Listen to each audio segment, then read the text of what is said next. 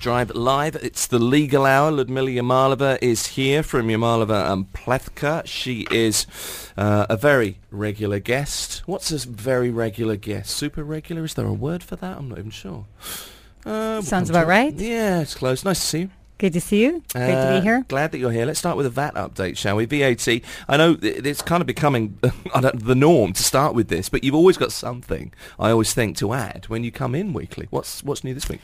Well, indeed, and ironically, I feel like I'm becoming a VAT expert, though I don't think anyone really in this in this jurisdiction can claim to be a VAT expert because, and this is very important to preface once again, because mm. we do not yet have the law. The VAT law has not yet been uh, implemented or has not actually been drafted and has not been made public. And so what we are talking about, the details we're sharing are just the details we're hearing from the authorities. Uh, so there are workshops that are being held by the Ministry of um, uh, Finance and, um, and workshops held by various accounting firms. Uh, so the statements we're receiving are are we have to give them credence, um, though they are not yet codified in the law. Uh, so the latest we've heard uh, are things such as, and again, remember the preface. So until the law is is actually implemented and is um, is is, dra- is actually published in the official gazette and then implemented, all of this is somewhat still speculative. Uh, so we need to take everything with a with a uh, grain of salt. But um, the the statements from the authorities are uh, consistent enough and regular enough for us to certainly take note and at least comment.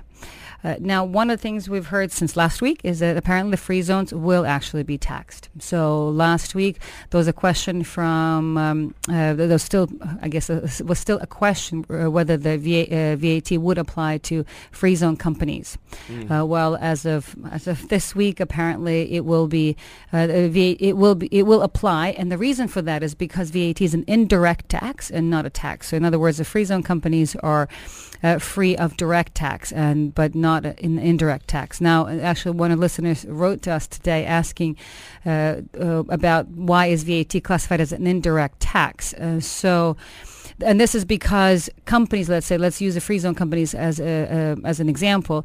They are actually they are not the ones that are being taxed. They are tax collectors. So the tax is actually paid by the end user, and the free zone companies, for example, using them as an example, uh, are actually tax collectors. So they collect the five percent from the end user to give to the government. So this is why it's an indirect tax and not uh, and not direct tax. So and it's under allegedly under this very logic, uh, VAT will apply in free zones as well. So that's one mm-hmm. update.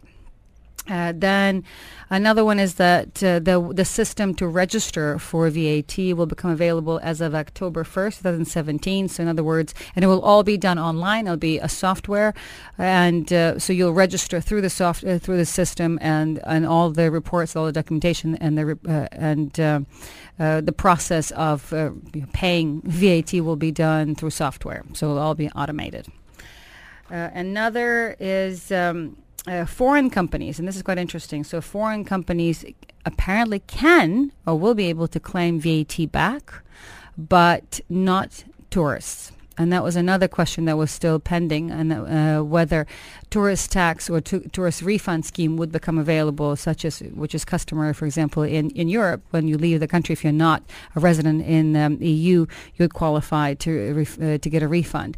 Apparently, this will not be the case here for tourists. However, for foreign companies that are paying tax here, that they will um, they will qualify to receive uh, to receive refund. Okay, so uh, let me just run through. That was George texted in about why, uh, why is VAT classified as indirect. So George, Thank you for the uh, text in there. Gorangs just texted in so I'm a locally based duty-free uh, operator. Will my customers be liable for VAT? Well, uh, I was about to just comment on that very uh, okay. very issue, and that is, according to the latest, what we actually this this came from a newspaper article by um, Emirates 24/7. Uh, duty-free will be exempt from tax, there will not be VAT tax applied to products and goods sold at duty-free. Okay. So that because that would effectively mean it's not duty free, I suppose. That it kind of negates the idea, doesn't it? Uh, but then we don't sounds, know. That sounds logical. Uh, yeah, it does kind of. Thanks but but so there are more updates if we have time. Oh, okay, yeah, we okay. so so one of the one of the other things that is important to, for businesses to understand is that they will be able to ask for a refund or claim a refund, for example, bad debt. And let me use let's say my firm as an example. So we are a legal consultancy. We provide legal advice, professional services. Let's say we invoice, we provided work to someone and we did work uh, for the last you know, month or three months, and we have not gotten paid. So, by the way, VAT will have to be paid quarterly. So let's say I've uh, provided services, but I did not get paid for those services. Mm. Now I, as the tax collector for the government, and that is where the indirect tax comes in, I have to collect, I have to pay that tax to the government anyway, and they will, and I'll be paying on the basis of bas- the invoice that I've uh, I've produced for the services. However, if I don't get paid for those services, ultimately, I can claim it back. Because remember, this is an indirect tax, so the tax is not on me. The tax is on the end user. So the, if the end user did not pay me, then I can claim it back. So now the bad debt becomes bad debt after six months. So it's not that I, I cannot claim, for example, well, I didn't get paid last uh, last month, therefore uh, I do not need to pay tax. It's I actually have to pay tax, but then I can apply for refund if if it's qualified as bad debt, and then I will not get a refund so much, but it'll just be a credit. Okay, yeah, no, no, that you've kind of answered the question there. Anyway, I thought if you did have the, the, the VAT to pay and somebody else didn't pay you, you would suffer the initial outlay, and then as it's quarterly, six months after that, during the next update, you could ask for that money to be back in credit. Reduce yes, as credit. time. Yes. Yeah. So I mean, so I guess that's positive news uh, as as long as we can rely on on these uh, statements uh, for businesses, because obviously for businesses to to pay uh, out of their own pocket would be quite burdensome. Now, some of the other things for uh, for businesses as well that are relevant, in particular for professional services, for example, or even not even, but anybody who works either with deposits or advance payments. Uh, so deposits will not be taxed. So let's say you, let's use my my practice again as an example, just to help contextualize. But let's say we ask for a deposit from a client, and let's say it's ten thousand dirhams, and we hold on an account. So the, because it's a deposit, so it's not money that is um, being paid for the services provided. So there's no added value. It's just a deposit. So uh, if uh, once we do not have to pay tax unless we apply that deposit later on towards, for example, services. But otherwise, it will not be taxed. Why this is important in particular is because this will require businesses to set up uh, separate bank accounts.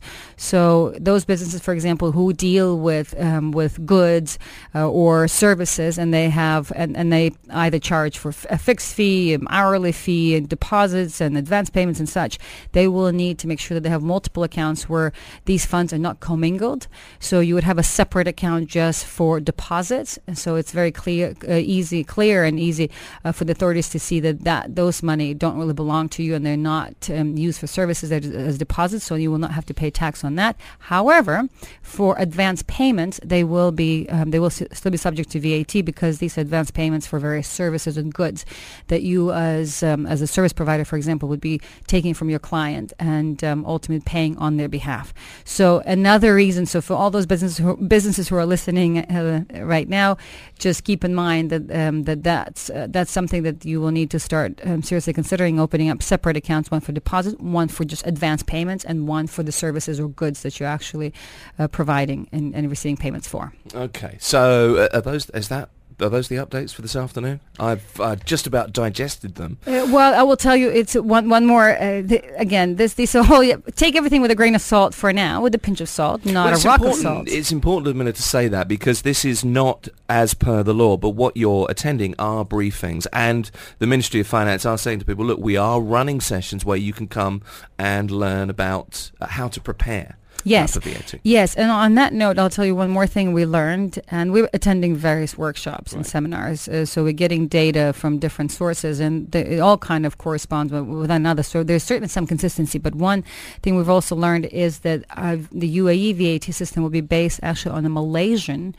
Uh, VAT system, not on the British system, for example. And we've actually heard this before that they would probably be more like either Singaporean, Hong, Kor- uh, Hong Kong, or a Malaysian system. Well, as of as of late, it's it turns out it's it's going to be after Malaysian, and so therefore it will even be advised that those who want to understand better, they can actually go on and just research on, on the internet Malaysian VAT system, and they'll be able to get more d- details about how it may take shape uh, based on what's already available. And it may give some guidance I guess that might be some uh, would help in preparation, wouldn't it? Uh, right, indeed. And so one more thing that's also important for businesses is um, remember we talked about in, uh, input VAT and output VAT, mm-hmm. and that is that the business will only pay the margin between the VAT that they actually pay as a business and the VAT they collect to the government uh, for, for, the government.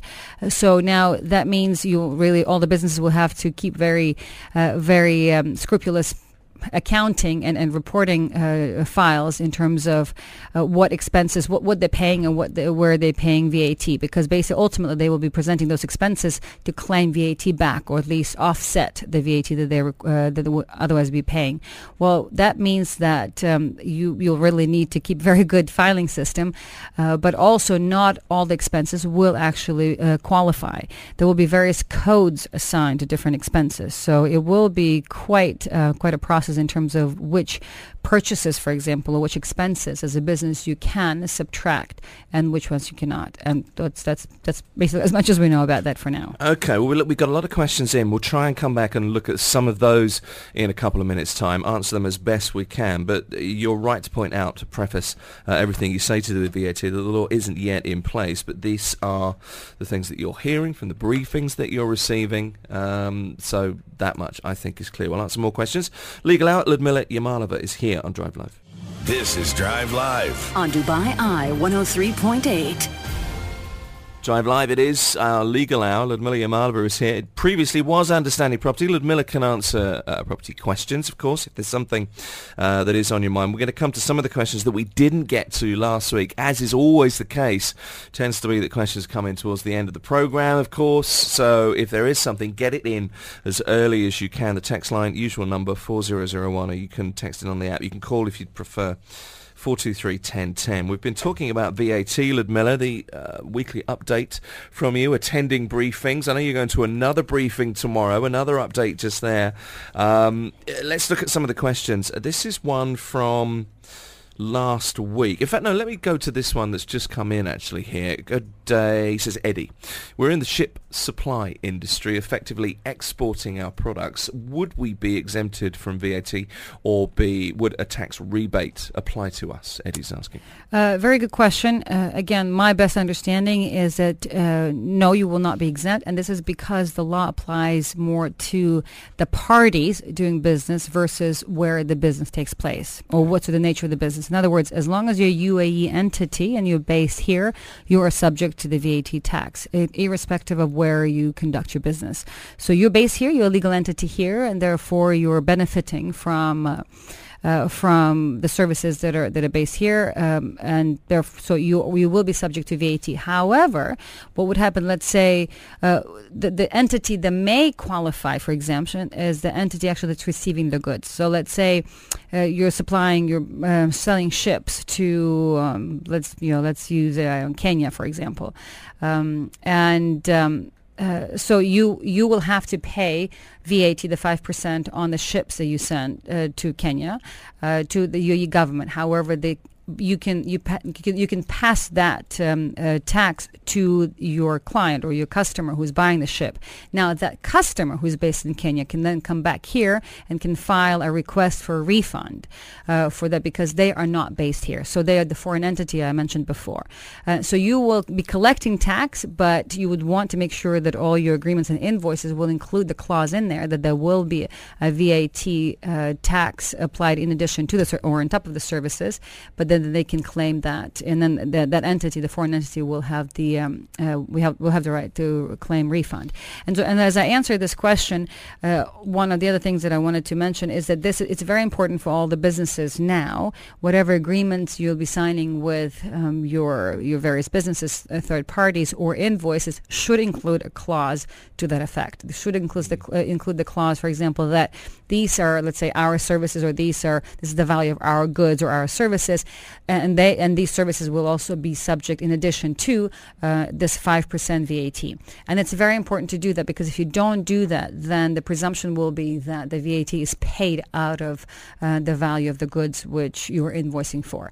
Uh, so now if you have if you, if you clearly uh, state that and clearly differentiate let's say on an invoice and that is let's say my ser- I'm selling you the ship for a million dirhams and then but this ship will also be subject to 5% VAT which you must pay me because I, will pay that money to the UAE government, uh, then that will uh, then that will be enforceable also, and um, and then that same business can come, foreign business can come back into the UAE government relying on the same invoice and say, look, we've paid this five percent for this ship. We d- we're not based in the UAE, therefore we we want uh, to apply for refund.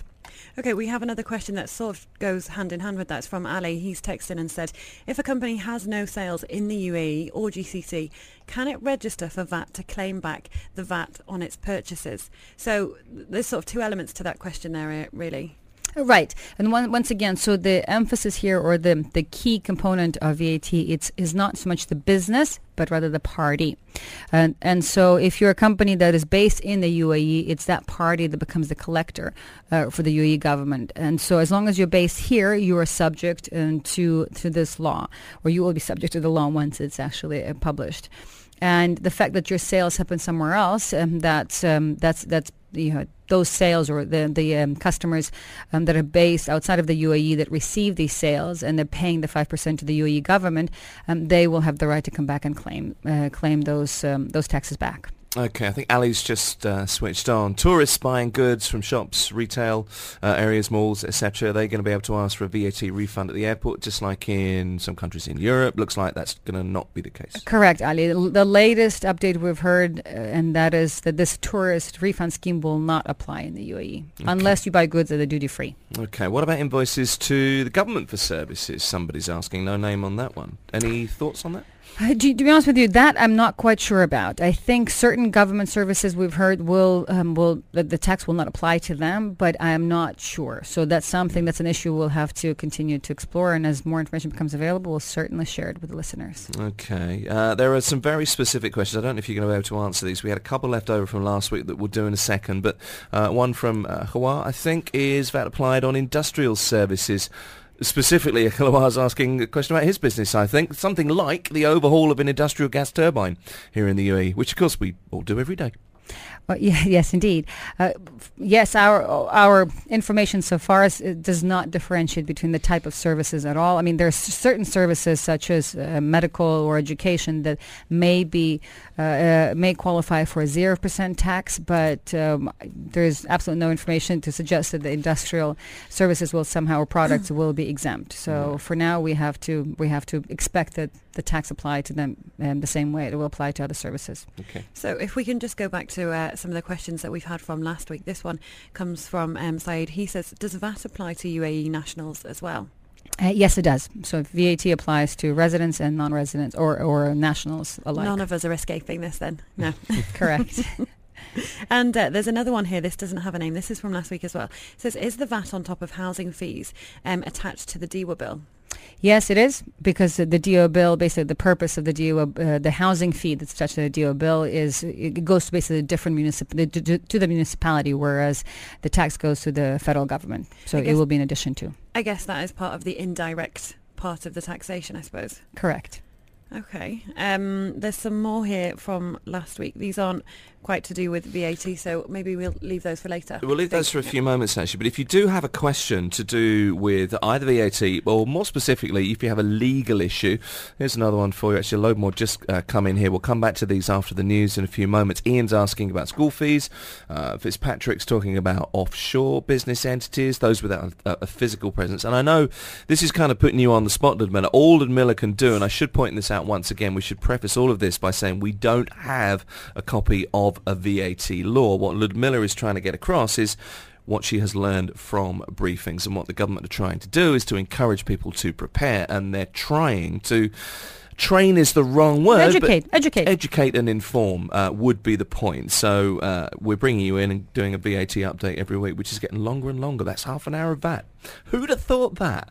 So other legal issues get in touch with us 4001 free app 423 1010 if there is a question that is on your mind HR issues generally speaking we do on Tuesdays but if you have a property issue there are lots of questions to get to we've got lots to do from last week but as ever get them in as early as possible because the lines always get busy usual numbers apply Ludmila Yamalova is here No matter your preferred communication, stay in touch with Drive Live, only on Dubai Eye. 103.8. Ludmila Yamalova is with us in the studio this afternoon. It is the legal hour. We've been talking very much uh, in some detail about VAT. The impending introduction of VAT is January the 1st, 2018. We're starting to learn more and more. There is no law in place. However, Ludmila is attending uh, briefings and hopefully can answer some questions. Sandrine is on the line. Question about VAT applying to commercial leases. Sandrine, do you want to put your question to Ludmila?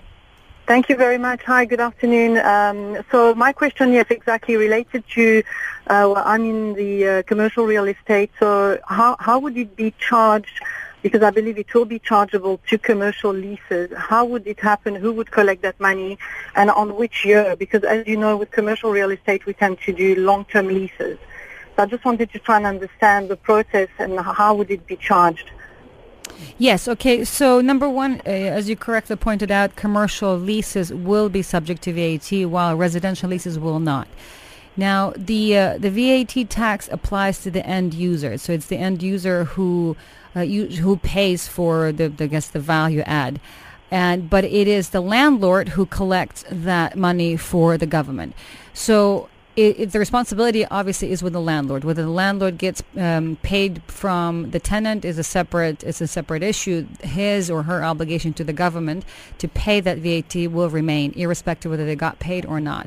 Uh, now, with regards to your role or the role of, of brokerage firms who are in Yes. between the landlord and the tenant, uh, that would be contractual. So, because ultimately it's the landlord that actually has the obligation to transfer money to the government, and it's the tenant, the end user, who has the obligation to actually pay for it.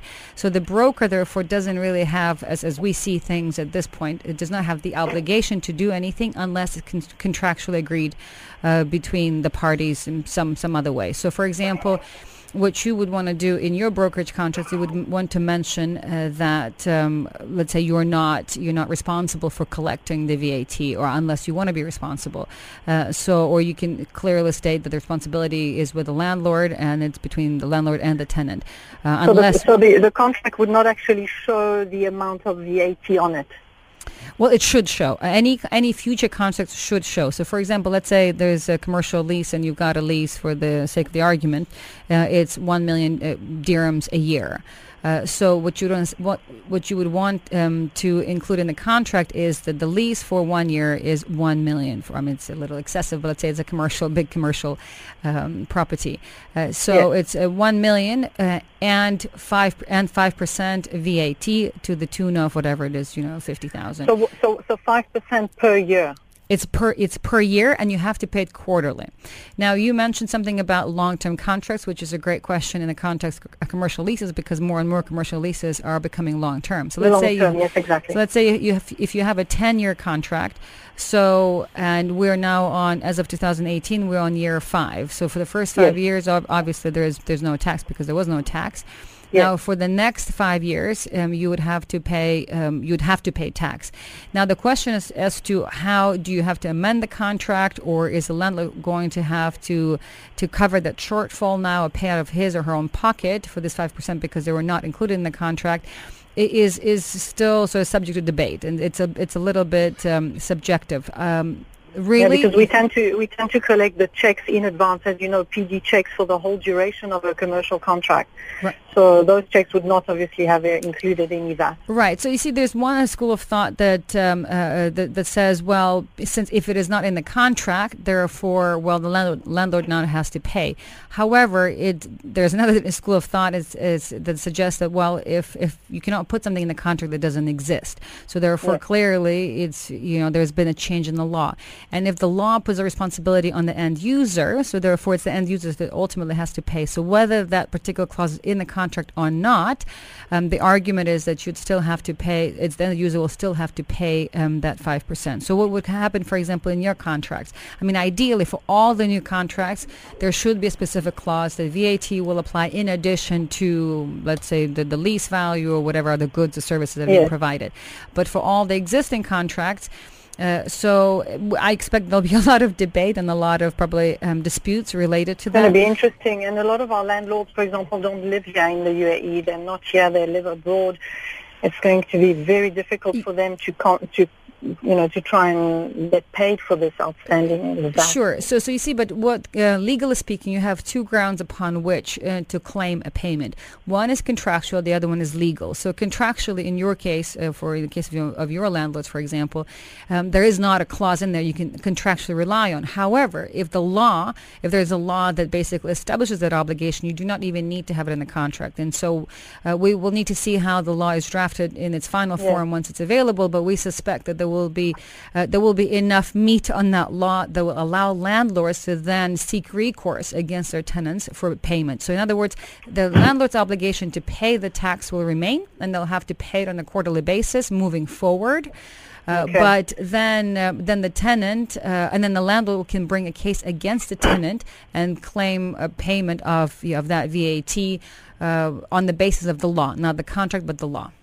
Sandrine, we hope that All right, helps thank you. It's so impossible much. to get. Wow, yeah, I think it's going to be interesting times ahead. But thank you so much for, for this information, and we look forward to hearing more. We're good to have you on, Sandrine. It's impossible to give absolute clarity, and this is the point. We do need to keep saying this. We don't have the law uh, in hand at the moment, but it is uh, something that you are learning more and more about, Ludmila. That is the point. Lots of questions in by text, uh, most of them to do with VAT just now on residential property. Rash is texting in. That's not the case at the moment, as far as you're aware. Correct. Residential properties are not subject to VAT. Uh, all right For now. then. Uh, let me see. Let's look at what about VAT on government projects run by private companies like Noel Salick. How are these companies on fixed contracts? Uh, how would they transfer that to their customers? Interesting point. Uh, well, I- indeed, interesting point. Um, and so, if you don't have that clarity, um, but if so, logically, if you think about it, so the private company is just the tax collector for the government. So, but it's the end user that has to pay uh, the tax. Well, who is the is the end user in this particular case? Would actually be the government. So, it's uh, probably government government companies in this kind of context will not be subject to VAT because ultimately they are the government.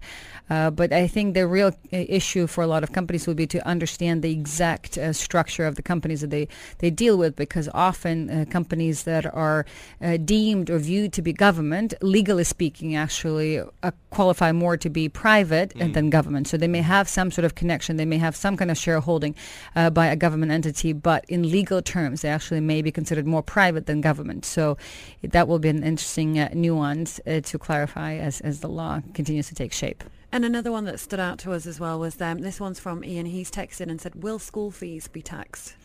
Uh, so far, the information we're receiving is that healthcare and education services will uh, be subject to 0% tax. And that means that um, uh, they will be able to request the government basically for a refund. So um, they will have, the, the schools, for example, will still pay tax on uh, you know, on whatever it is that they buy, whatever supplies that they buy, because they are buying the end users. But then they can apply to the government to get a refund from that uh, because they are in the sector that are exempt. Uh, not exempt, because there's a difference between exemption and 0%, uh, but because they are in the 0% bracket, so they will actually uh, qualify to apply for a refund of the tax that they have paid. Uh, so it's the input tax, but they will not be collecting the tax. Okay, and there's just uh, two more here really quickly. Um, no name on this one as well.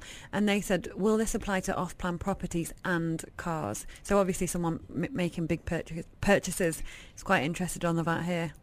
Uh, very good question about the off-plan properties. The information we're receiving so far is that all new properties will be subject to um, the VAT, and that is once the property, and that's a one-time tax, and that is when the property becomes available and it's actually completed and, and is handed over. At that point, it will be subject to to five percent. In addition, obviously, the, to the four uh, percent to the uh, to the Dubai Land Department as registration fees. So yes, the initial uh, fee for all new projects will, I guess, the initial initial or the cost, the additional cost for all new projects will be to the tune of nine percent, four percent of the for registration, and then five percent for VAT. So all those who are looking to in, invest in off-plan, uh, or even those who actually purchased um, real estate years back and and perhaps even by no fault of their own that real estate uh, those, those projects have not been completed yet but they will be completed after the law will be introduced they will also be subject to the 5% Ouch. Yes, and it's it's but it's a very similar similar scenario that happened with the registration fees because there were a lot of back in the old days, if you recall, the registration fee to the land department was two percent,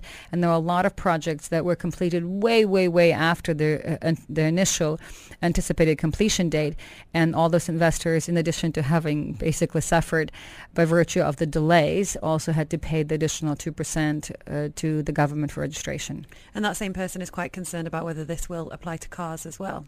Uh, well, yes, all cars, from what we can tell, will will be subject to VAT as well. Okay. I'm going to be driving a banger for a few more years then, that's for sure. There's one more question. It's a, a kind of an extension from that. And this was one from last week before we go to a quick break, uh, Ludmila. And I know we're not trying to pitch you as the VAT oracle, but you are attending briefings. I want to keep mentioning that. Is uh, VAT going to be on top of housing fees that you get through on your DEWA bill? That's a question. Yes, that too will be on top. So it would be additional additional fee for, and that's obvious that applies to commercial leases because Yeah. it's commercial leases that are paying the housing fee, and will now also have to pay VAT. Okay. Uh, residential? No, residential exempt.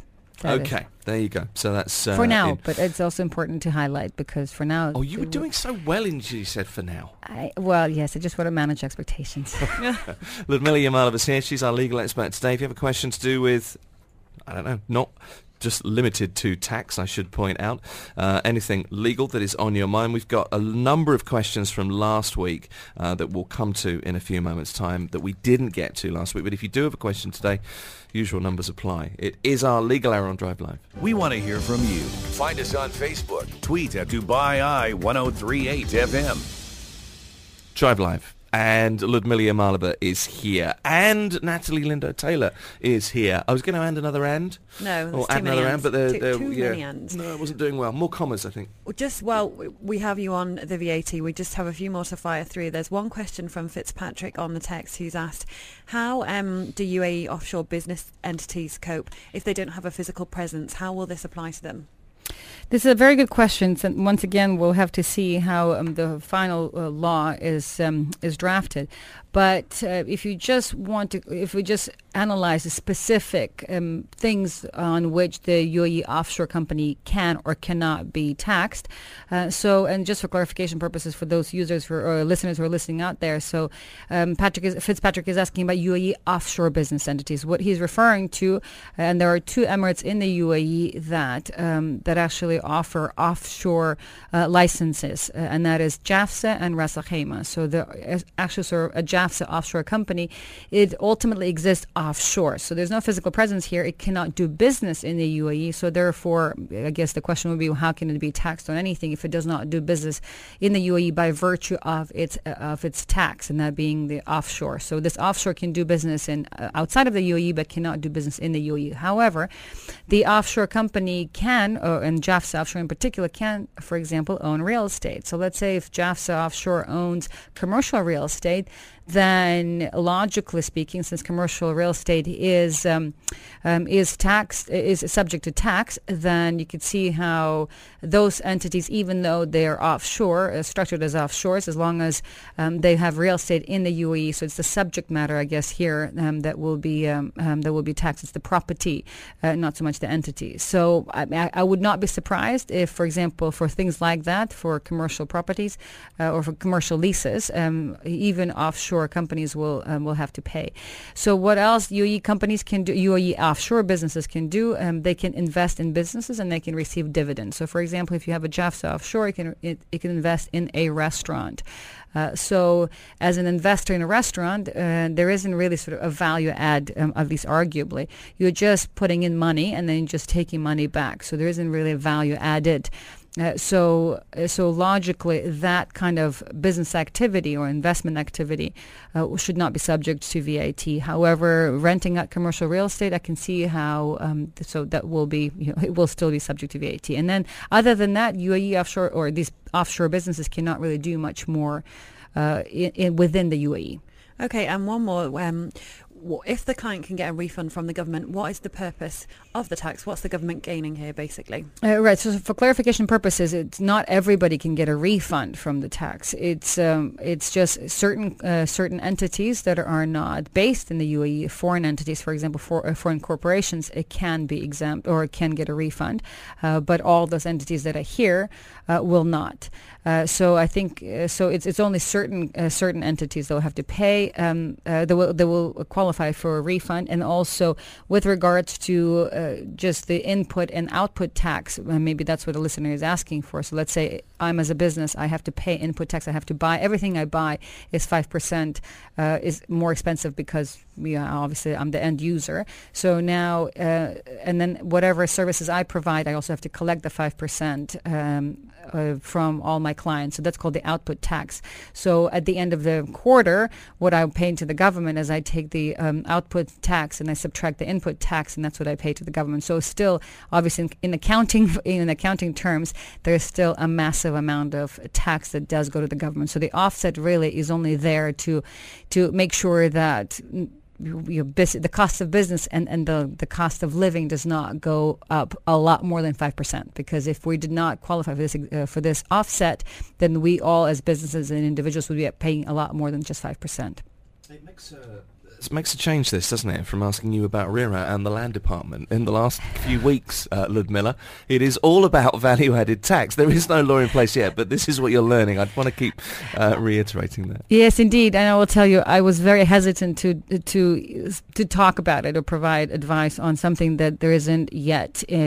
Codified in law, but mm. um, there's enough um, there's enough information consistently that's being uh, supplied from various government authorities and other entities um, where it is important to uh, it, it's important to prepare. It's important to understand yeah. and, and at least have options in terms of uh, in terms of what businesses and individuals will need to do in preparation for this. This is certainly is coming in what form and when those are the only variables, but the law is coming. Okay. And and since it's it, it, it requires preparation on all fronts, I think that what the authorities are doing is educating the public in the meantime, allowing us all to prepare. Okay, a couple of questions here. In fact, a number of questions really along the same lines. Let's the small business is a great one. yeah, one. Aretha's question and a number of other people, but essentially it's this: any small business exemptions from VAT that you're aware of? Well, I will tell you, uh, y- yes, and um, with a qualification. So as of as of uh, two weeks ago, I guess last week, uh, the small exemption was it was the mandatory registration uh, threshold was for businesses that um, have at least a hundred thousand dollars in revenue. So that was um, you know, 365,000 dirhams, for example. Um, and then the voluntary registration uh, threshold was 50,000. In other words, I mean, guess that that'll be your small business. So if you as a business don't make more than 50,000, then you don't have you, you will not be you will not be subject to the VAT. But um, if you are making less than uh, you know more than 100,000, that that you know basically you will. So I guess that will be a small business exception. Uh, but as of last week, uh, we heard that that amount has um, you know, has changed. So it may be that um, you know many more businesses will qualify. Uh, and you know, what, what the exact amount is, don't know. But um, I, if if there is an exemption, it'd be, it'd be for very very small businesses. All right, here's a couple of questions for you. I don't know if you can answer these, but we've got uh, just over a minute uh, for these. From Hanson, first of all, what about buying stocks and shares? Will they be taxable? Great question. I will tell you all financial yes, financial services will be taxable. And so financial services and financial products, including by the way, Islamic financial products will be taxable.